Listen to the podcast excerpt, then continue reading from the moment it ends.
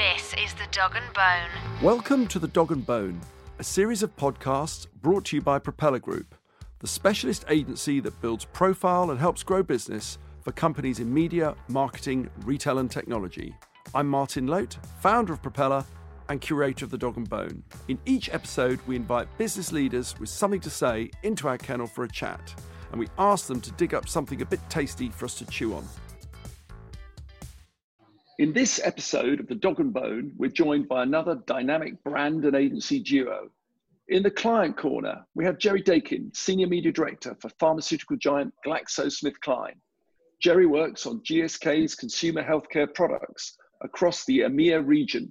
And previously, he was with Mondelez, Carat, and Diageo. Jerry is a fellow of the Chartered Institute of Marketing, a member of the World Federation of Advertising Global Media Council, and a director of advertising, the LGBTQ plus advertising and marketing advocacy group. From the agency world, we're joined by Chris Kenna, founder and CEO of Brand Advance.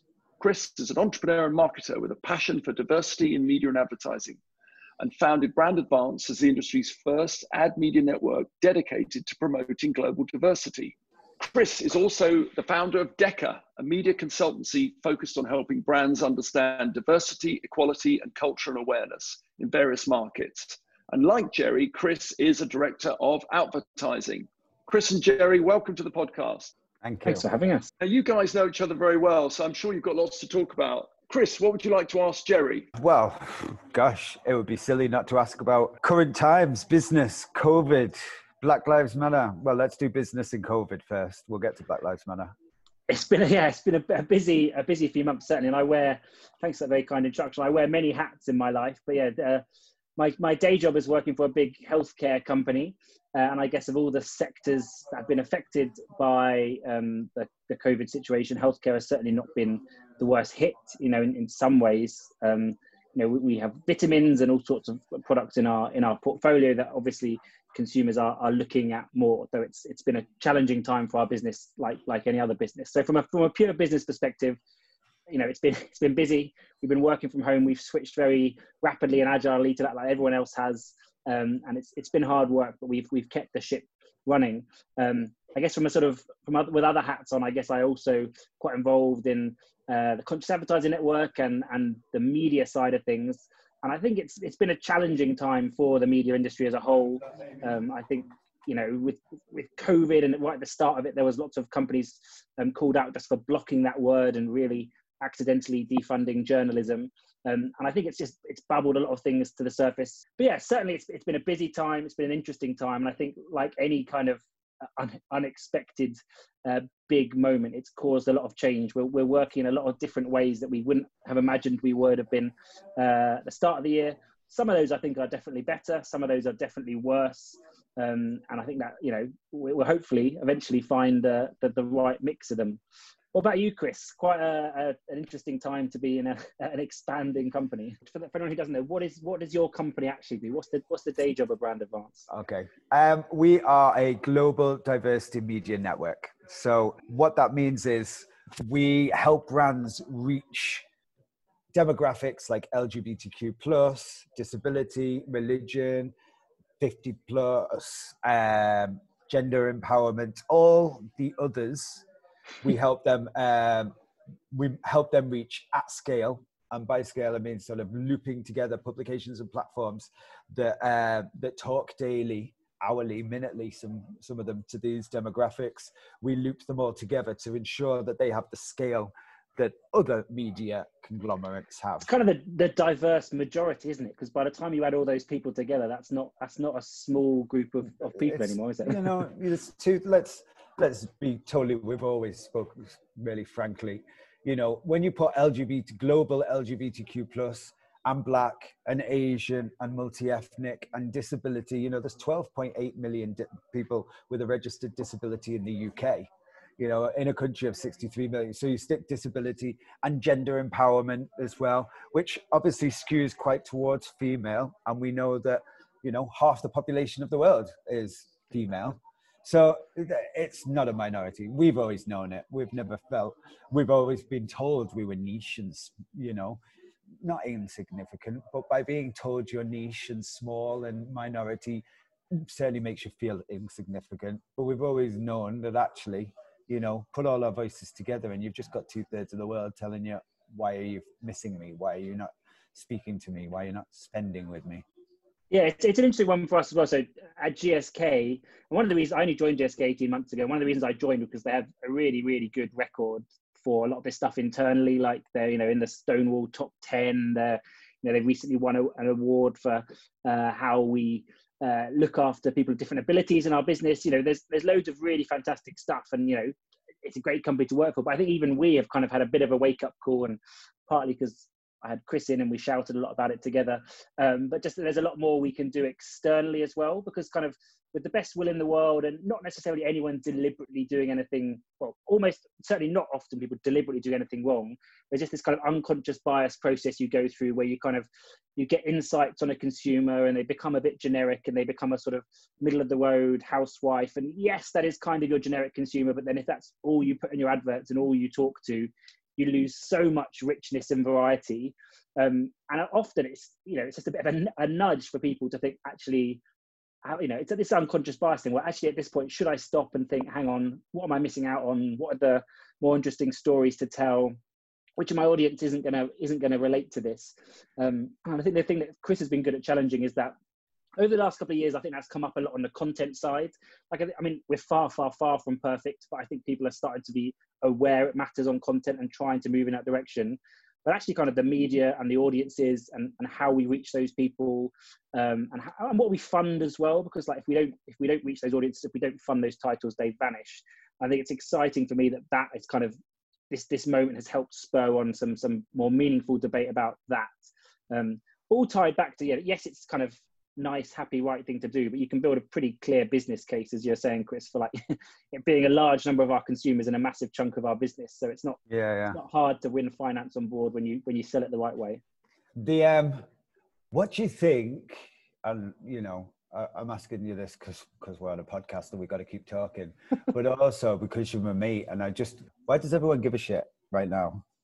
You know, why why why why now i don't know the answer i know why i do I feel empowered to be able to speak now. You know, it started in, on the other side of the pond. It moved over here. Yes, no uh, police officers don't stick their knee on my throat, you know, but I go through my own stuff. We've talked about it in depth before, you know, I go through my own basis pretty much on a weekly basis. But why do you think everybody's bothered now? And yeah, obviously the, the US and the Floyd murder and, and the, the kind of that huge spark is a massive part of it. But I definitely think it's it's kind of an an overstatement to say that that is the whole thing. There's obviously that the whole the whole thing was ready to explode, wasn't it? And I think COVID has has kind of helped in that in a, in a weird way. And obviously, I'm not saying COVID is a good, good thing in any sense, but it kind of made everyone stop, and it made everything you were normally doing stop, and it made you at home and you were facing a different reality. Um, and we've we, talk a lot, so we talk a lot of things. We talked about this whole shift that happened between kind of um, people being like, well, key key workers. Suddenly, all the people who before were like, you know, the people we didn't care about as marketers. I mean, we cared about them hopefully, but we didn't talk about them enough. Um, suddenly, key workers, and it's suddenly really important. So they, they suddenly have this this stage where they get to be heard. Frankly, they should always get to be heard. It shouldn't take a global pandemic to do that, but that happened. And I think there's something again for all the bad stuff, a positive thing that's come out around like the humanity and the empathy and people just being a little bit more willing to hear other people's stories. All of that combined with just you know so much disruption you know working from home for a lot of us um, just the, the changes the different voices we've been able to hear because of that. It just kind of created this perfect storm. And then of course the activity in the us that you know the horrific and as, and as soon as that exploded the kind of the fact there's thousands and thousands of other stories that just come come flowing out and it's been really encouraging to see the kind of the response so far but i'm, I'm starting to get to that slightly cautious point where we've seen a lot of people say yes we'll make a change and a lot of really great putting hands up but um, pretty soon we're going to come to the kind of okay so what what's different? What's changed part and I'll, you know, I'll still give people a, a little while because I know some of this stuff takes a while. Like, you know, massively changing policies and courses of business and stuff isn't isn't overnight. But I definitely think we need to start seeing some of these companies that rightly and proudly kind of put their hands up and said they were going to make a change. I look forward to seeing over the next six months some of that change. But to an extent, Chris, you're already seeing it because, like you say, you know, business is booming. People are paying Yeah. more attention to those audiences. So some of the quicker fixes are starting to happen immediately. It's just whether it's happening right through the line as well, I guess. Yeah, yeah. And, uh, you know, I've always said that to change from our industry, uh, people, you know, we, we're in an awesome industry with all of its faults. And by gosh, does it have faults? But, you know, within our industry, like what we are able to do, like to change the mindsets of nations, to, you know, to influence people to laugh, cry, or be indifferent, you know, just. That just the, the power of marketing is unreal. I mean, we talk a lot of things together, but I, in some ways we couldn't be more different. A lot, you know, I I went to the same school my dad went to, and like a posh university, and like lived at home whilst I, you know, volunteered for a charity to get work experience. You know, I'm proper middle class, all the privilege in the world. It's one of the reasons I feel morally obliged to try and give some of it back. Whereas Chris, if you haven't heard his story, is like is like mind blowing. Um, you know, really well, I would say tough. Maybe I don't know what you'd say. Tough upbringing, and you know, in the army for a, for a good while before you came and joined us in the world of marketing. Do you think that kind of coming from a completely different perspective makes it easier for you to kind of tear stuff up and think a bit differently? Because a lot of us in marketing, much as we try, are quite similar. I don't understand so much of it, which is why I question it. And I've been privileged enough to be surrounded by and propped up by and being in the company of, you know, this is like a smoke up backside, and I'm not going to do this again on another podcast ever. But by people like Jerry, you know, that, you know, and even uh, Martin, who's put this podcast together, you know, people that allow me to have a voice. You know, like five years ago, none of you knew who I was. Like, I didn't really know who I was, not as a marketeer. Do you know what I mean? Like, I, and now get to stand on stage and to say my thoughts. And I'm not always right. I think I'm always right. Actually, if anyone ever questions me, I am always right. But um, I'm not. I We don't should know the try and find things to disagree on occasionally, though. One of my one of my favorite experiences, Chris, is I um I am on the you know the WFA World Federation of Advertisers Media Board, which spoiler alert, and we are trying to work to improve it, but it is a bit um pale, male, and stale. You know, the, the team is working to change that. Um, but uh, Chris came along and did this fantastic presentation, and kind of whilst he was sat in the audience.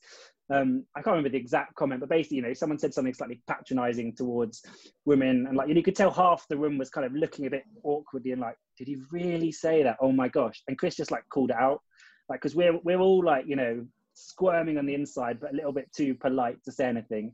And he called it out, and I, you know, probably at the time thought he was mortifying me, but I was super, super. It was super important because I think we are all a bit too. There are lots of good people in the industry who know when stuff is wrong and know when it needs calling out, but it, we're not all, you know, we're all a bit too polite and we don't always do it. So I think something about you know having been in the army and having not come in the same way just gives gives you the sort of the balls to shout out a little bit, which is really needed in our industry. this moment now has given voice to so many people to to people that just let it let it happen let it be said didn't stand up and you know not everybody is as gobby as me or as uh, you know has the privileged positions that we both have where we're asked for our opinion. But actually in this moment right now and i don't mean this moment as me and me and you on this uh, podcast but i mean in this moment in life like we're all we're, we're all like you rightly said we've all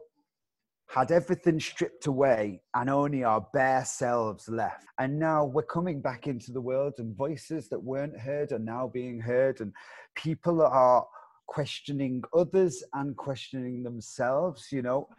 Am i racist? The amount of times i've heard that. And i'm sure jerry even you as a you know as you as a self-proclaimed Any, anyone Um, who says ex- they're not racist is lying. Like you, you meet someone from a different background, different color, best will in the world. You have assumptions about them. There are things, you know. It's it's realizing you're a little bit racist and how you deal with that. I think Yeah. you know is I, I I try not to be actively racist. I try to be actively anti-racist. yeah yeah, you can't you can't wipe it out. I grew up in a society that taught white history, and you know, you know, I have so many things built into me.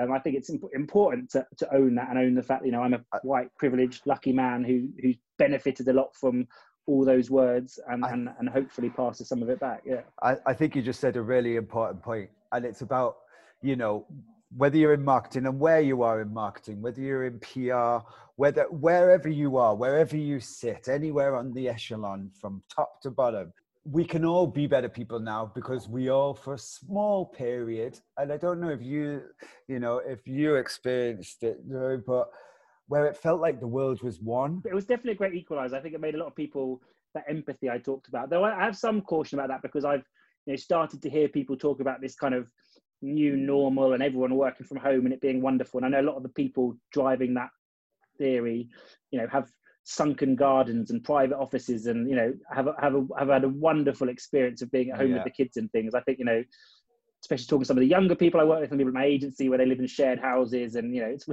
it's it's nice to think we're all in this together but lockdown has been a very different experience for a lot of us. But yeah there's lots of positives. You're listening to the dog and bone podcast from propeller group. If you're enjoying it please share the link with your network. Subscribe on itunes or your normal podcast provider. And if you're feeling really inspired, please write a review to help us zoom up the charts. Now, back to the conversation. It's interesting that a lot of bad stuff has been happening in media for a while now, and we both work kind of in the media side of marketing. And I think it is interesting that because so much is leveled, there's, there's this glimmer of my hope that maybe we could build something back that's a little bit better. And it's there's lots of different things. Some of it's, you know, where does the money go? Who does it fund? Some of it is, you know, brand safety and how do we stop the really bad stuff. Some of it is how we make sure we're not stopping the good stuff. Mm-hmm. Um, and I think just, just overall, there's a slightly weird dynamic where you know we kind of bid on media in a way that like really nasty, cheap, programmatic, like you know, clickbaity inventory is kind of treated in the system the same as like the front page of a really high quality production or you know a specific niche target talking to a really important audience of yours.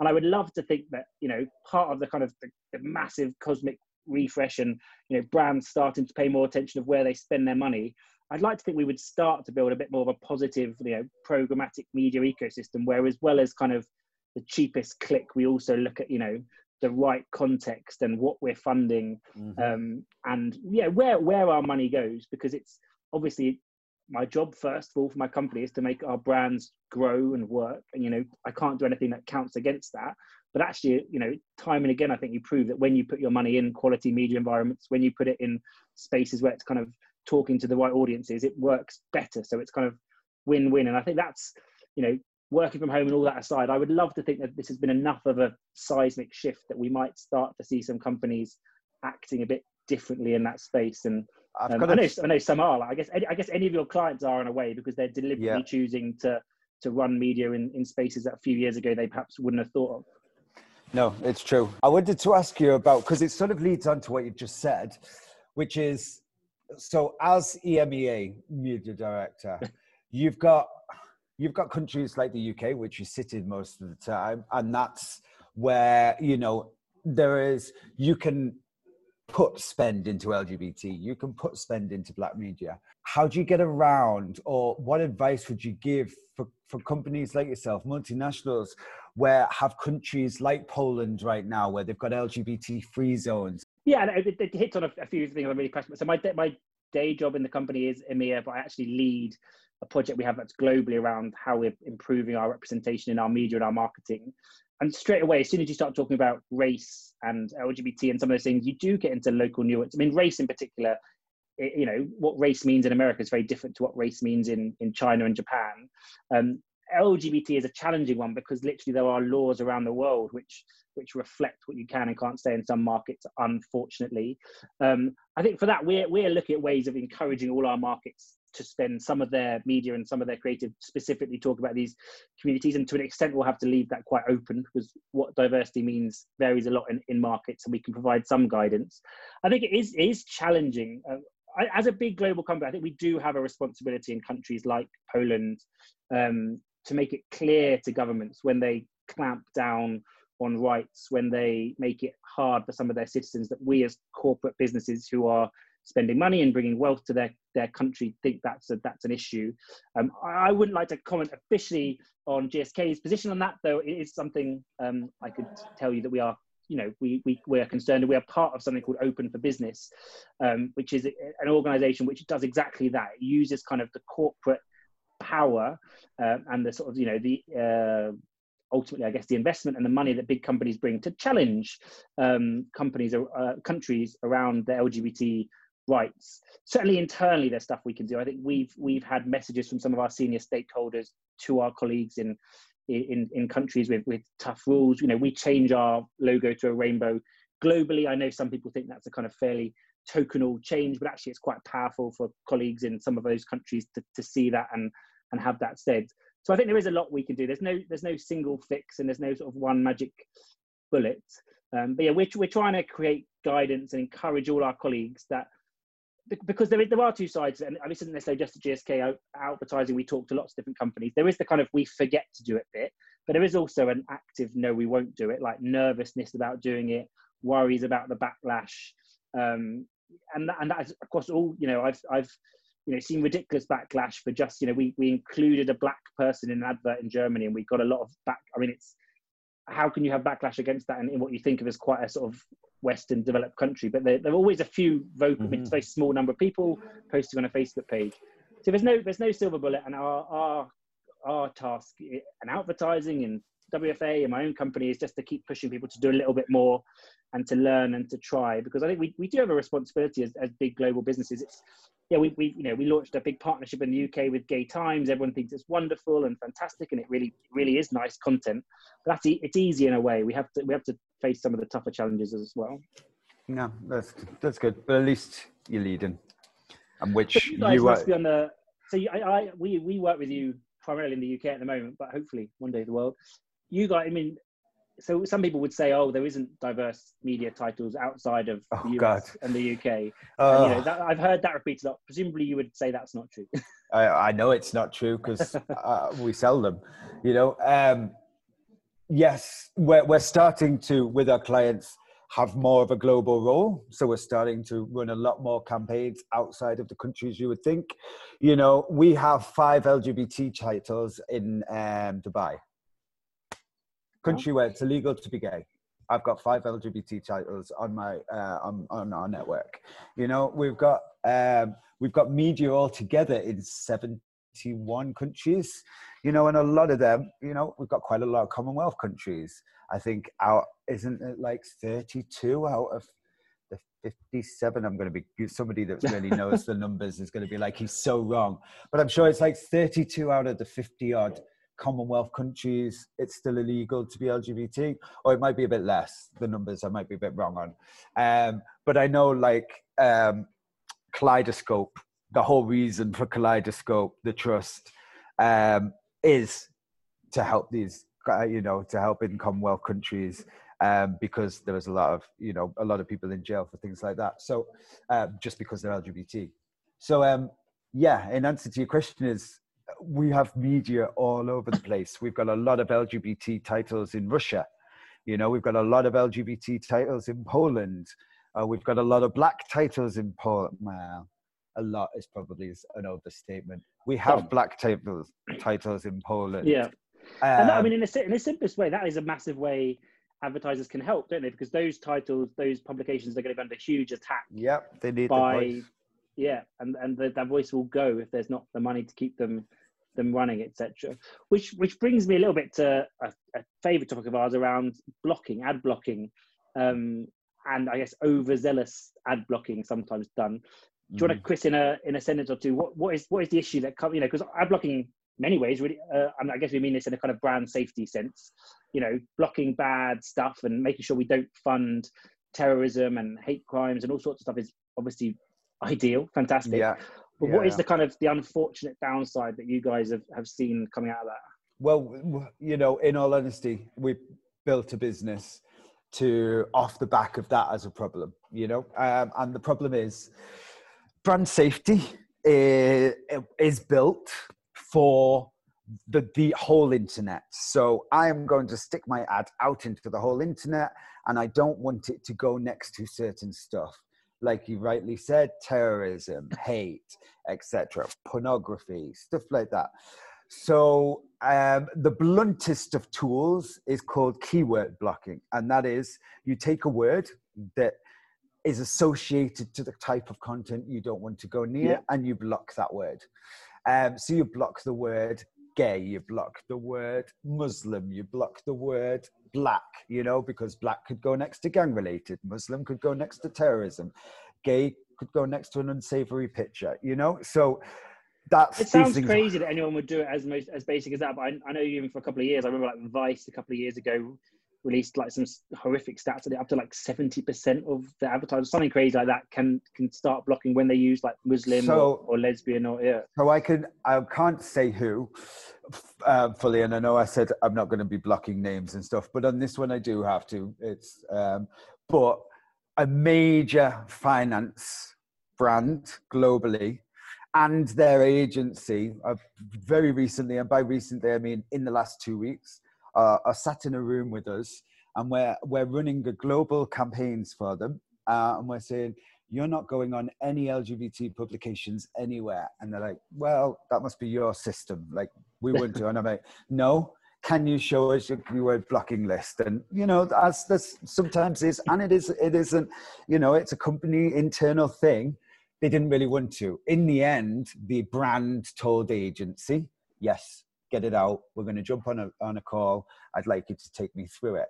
And within that keyword blocking was words like gayer, gayish, gay, lesbian, you know, just all these words that. I kind of covered gayer and gayish. Well as, like, honestly. Gay. They've been oh, really. Oh, well, it, it, had black. Well, so I, I used to work at Diageo. They won't, mind me, they won't mind me saying this because they've changed it. But at the, at the time, I ran a project looking at this and we pulled out our keyword blocking list and it was something like 30,000 words. You know any mm-hmm. any list of 30,000 words you don't you just don't know what's in it. You can't control it. And I had to get someone on my team I think he spent 3 days or something like going through reading what is effectively a long list of swear words and stuff. But you find really ridiculous things like they had frozen in it because frozen is a disney cartoon. Obviously that is somewhere diageo alcohol company shouldn't be frozen cocktails are also like a massive part of their business that they try and talk about. They had a whole campaign running about it, and again, we're wondering why it didn't work. And again, they have they, you know, several years ago created an approach where they wanted to make sure they were reaching diverse and you know a range of different audiences. And pretty soon, like and Smirnoff, one of their brands, does a lot talking to the LGBT audience, mm-hmm. and they found really quickly that you know, the, the, with the best will in the world, the settings that they've made so now they have a list of I, I can't remember what it was two or three thousand, which is you know, still a lot of words, but you can at least read through that and understand what's in it and make and make rational decisions about it. And there is some hope that you know technology is improving and it's becoming more about the meaning of whole articles. Well, con- yeah, yeah, sentiment and context, and you know, because it's there. We have a plat uh, on our platform. We do that, even though we have this walled garden we actually have a thing called sentiment that sits on the top and the ai which is ibm watson ai uh, language ai reads all the articles and then categorizes them you know positive sentiment. So covid nhs are heroes. That would be a positive sentiment. Covid nhs death rises. That would be a negative sentiment. If we would never just block covid we'll block negative sentiment COVID, and maybe we'll leave neutral and positive, you know. Um, and and then everybody has that. The or everybody has the ability to use that as tech, but um, I don't think there's not a will. I think I used to, and by used to I mean up until probably a quarter ago. I used to think there's just why is there not the will? You know, like why if the tech's there and it nearly costs the same as you know the the tech you're already using you know the upgrade with let's use ias just as an example isn't you know it's a thousand pounds a month if that to turn it into a contextual platform rather than a keyword keyword platform you know um I think it that depends a lot on how many impressions you're taking. Well, this is true. Yeah, no, it is. But... No, well, without wanting to be negative, I did. I had a, a chat with a, technology like that who shall remain anonymous and they they sort of guesstimated they think only about a quarter of their clients really truly care. I work on the brand side these days but i i definitely think it's you know it starts with the brands. We are at the top of the food chain. We often don't understand the details. Like many brands it's not your job to know all of this technical detail and how all this stuff works but you have to kind of ask about it. Um, i think that that starts by you know that starts the whole system. If, if you ask about it as a brand then your agency digs into it and brings out the solutions and looks for platforms like yours. And you know it, all, it all triggers from that. Whereas if you don't ask if you're you know complacent and i think agencies obviously have a responsibility and i think many of them do do a lot of pro- proactive stuff in this space, but there's only so far they can go um, uh, unless the client is is pushing and asking for it, because otherwise no one buys it. No, it's true. I think um, one thing that you, I know you're a keen advocate for as well is um, working with trusted partnerships. So I know you know at Diageo you had a big hand in doing the trusted marketplace. Um, and funny enough, you know, I was speaking to another client today, a big international client that are looking into doing the same sort of thing and sort of building up that network of trusted media. So then these, you know, this overzealousness on brand safety, yes, you're always going to need it just in case. But actually, if you have a, a trusted list of partners that's covers you know you can one make sure your spend is going to the places you think it's going and not going to the places you don't want it to be two you can um, you build relationships with them you build you know you're funding quality journalism which is what we want to do on the back end of any media buy um, three again it's on that trusted place but also if if you know all these publications they they want your spend as much as you want the eyeballs of their uh, consumers. You know, sometimes we shy away from the truth of things. The truth is, they want your commercial money.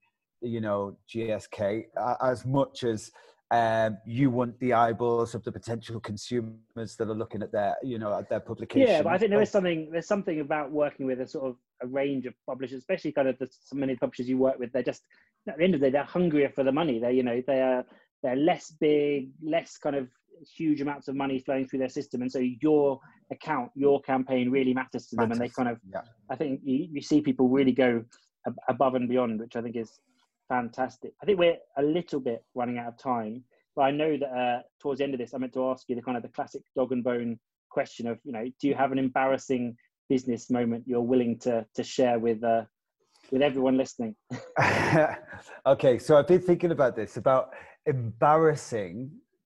Um, and I have, well, I have one, which is I don't know if it's embarrassing for me or more embarrassing for them, but I'm going to share it anyway. And it's not, it's because it sort of goes on uh, about what we've been talking about. So, my team, uh, we've not long formed Brand Advance. So, there was about 10 people in this pitch, and we were sat there on nervously, and then the client came in, and there was about eight to ten of them.